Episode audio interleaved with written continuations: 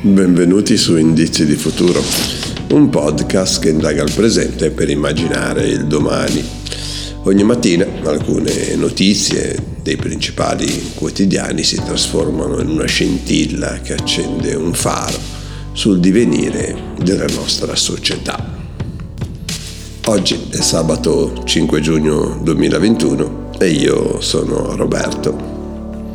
Ah, se conoscete qualcuno che si chiama Bonifacio, è il giorno giusto per fargli gli auguri e il suo onomastico.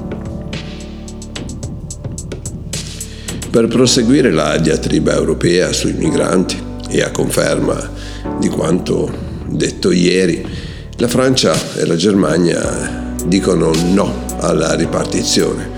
L'Irlanda e la Lituania invece hanno dato il loro consenso ad accogliere in tutto 20 migranti, ovvero 10 per ogni nazione, e il Lussemburgo e pare soltanto due o poco di più numeri eh, ridicoli, mentre la Danimarca mantiene ferma la decisione di portare in paesi extra Unione Europea i richiedenti asilo, potremmo con ironia chiamarla l'alternativa del diavolo, l'alternativa danese, ovvero hanno deciso di riportare nel continente africano, almeno si presume che siano lì i paesi con i quali è stato fatto l'accordo, coloro che spendono tutti i propri averi e rischiano la vita attraversando il Mediterraneo. E così facendo quindi si manderebbero in un attimo in fumo tutti gli sforzi fatti e i rischi corsi.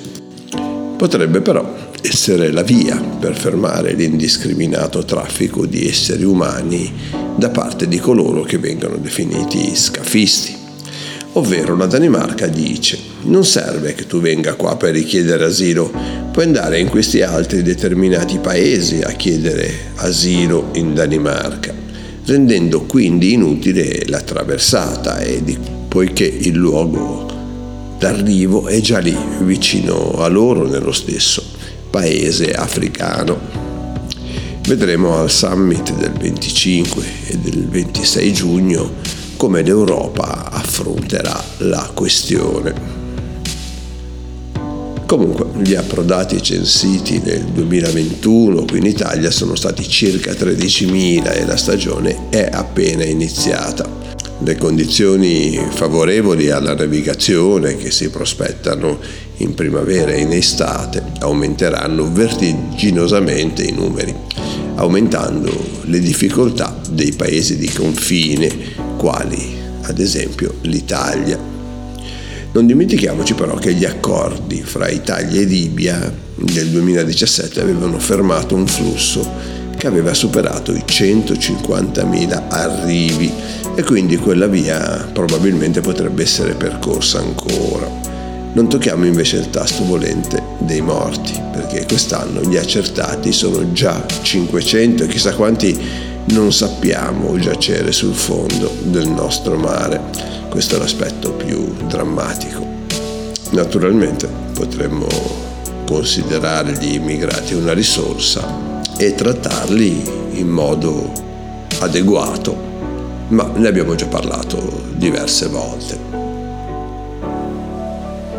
Nei paesi occidentali si discute di come abbattere le emissioni di gas serra. La diminuzione di costo dell'energia solare ed eolica hanno contribuito ad abbassare le emissioni di carbonio, ma l'energia rinnovabile ha bisogno di stoccaggio per essere fruita appieno e il costo delle batterie, anche se crollato negli ultimi anni, in particolare negli ultimi 30 anni, per quanto riguarda le batterie al litio le più usate, il loro costo non consente ancora di parificare il prezzo delle auto elettriche rispetto alle auto con motore endotermico, ovvero quelle a benzina, gasolio che normalmente usiamo.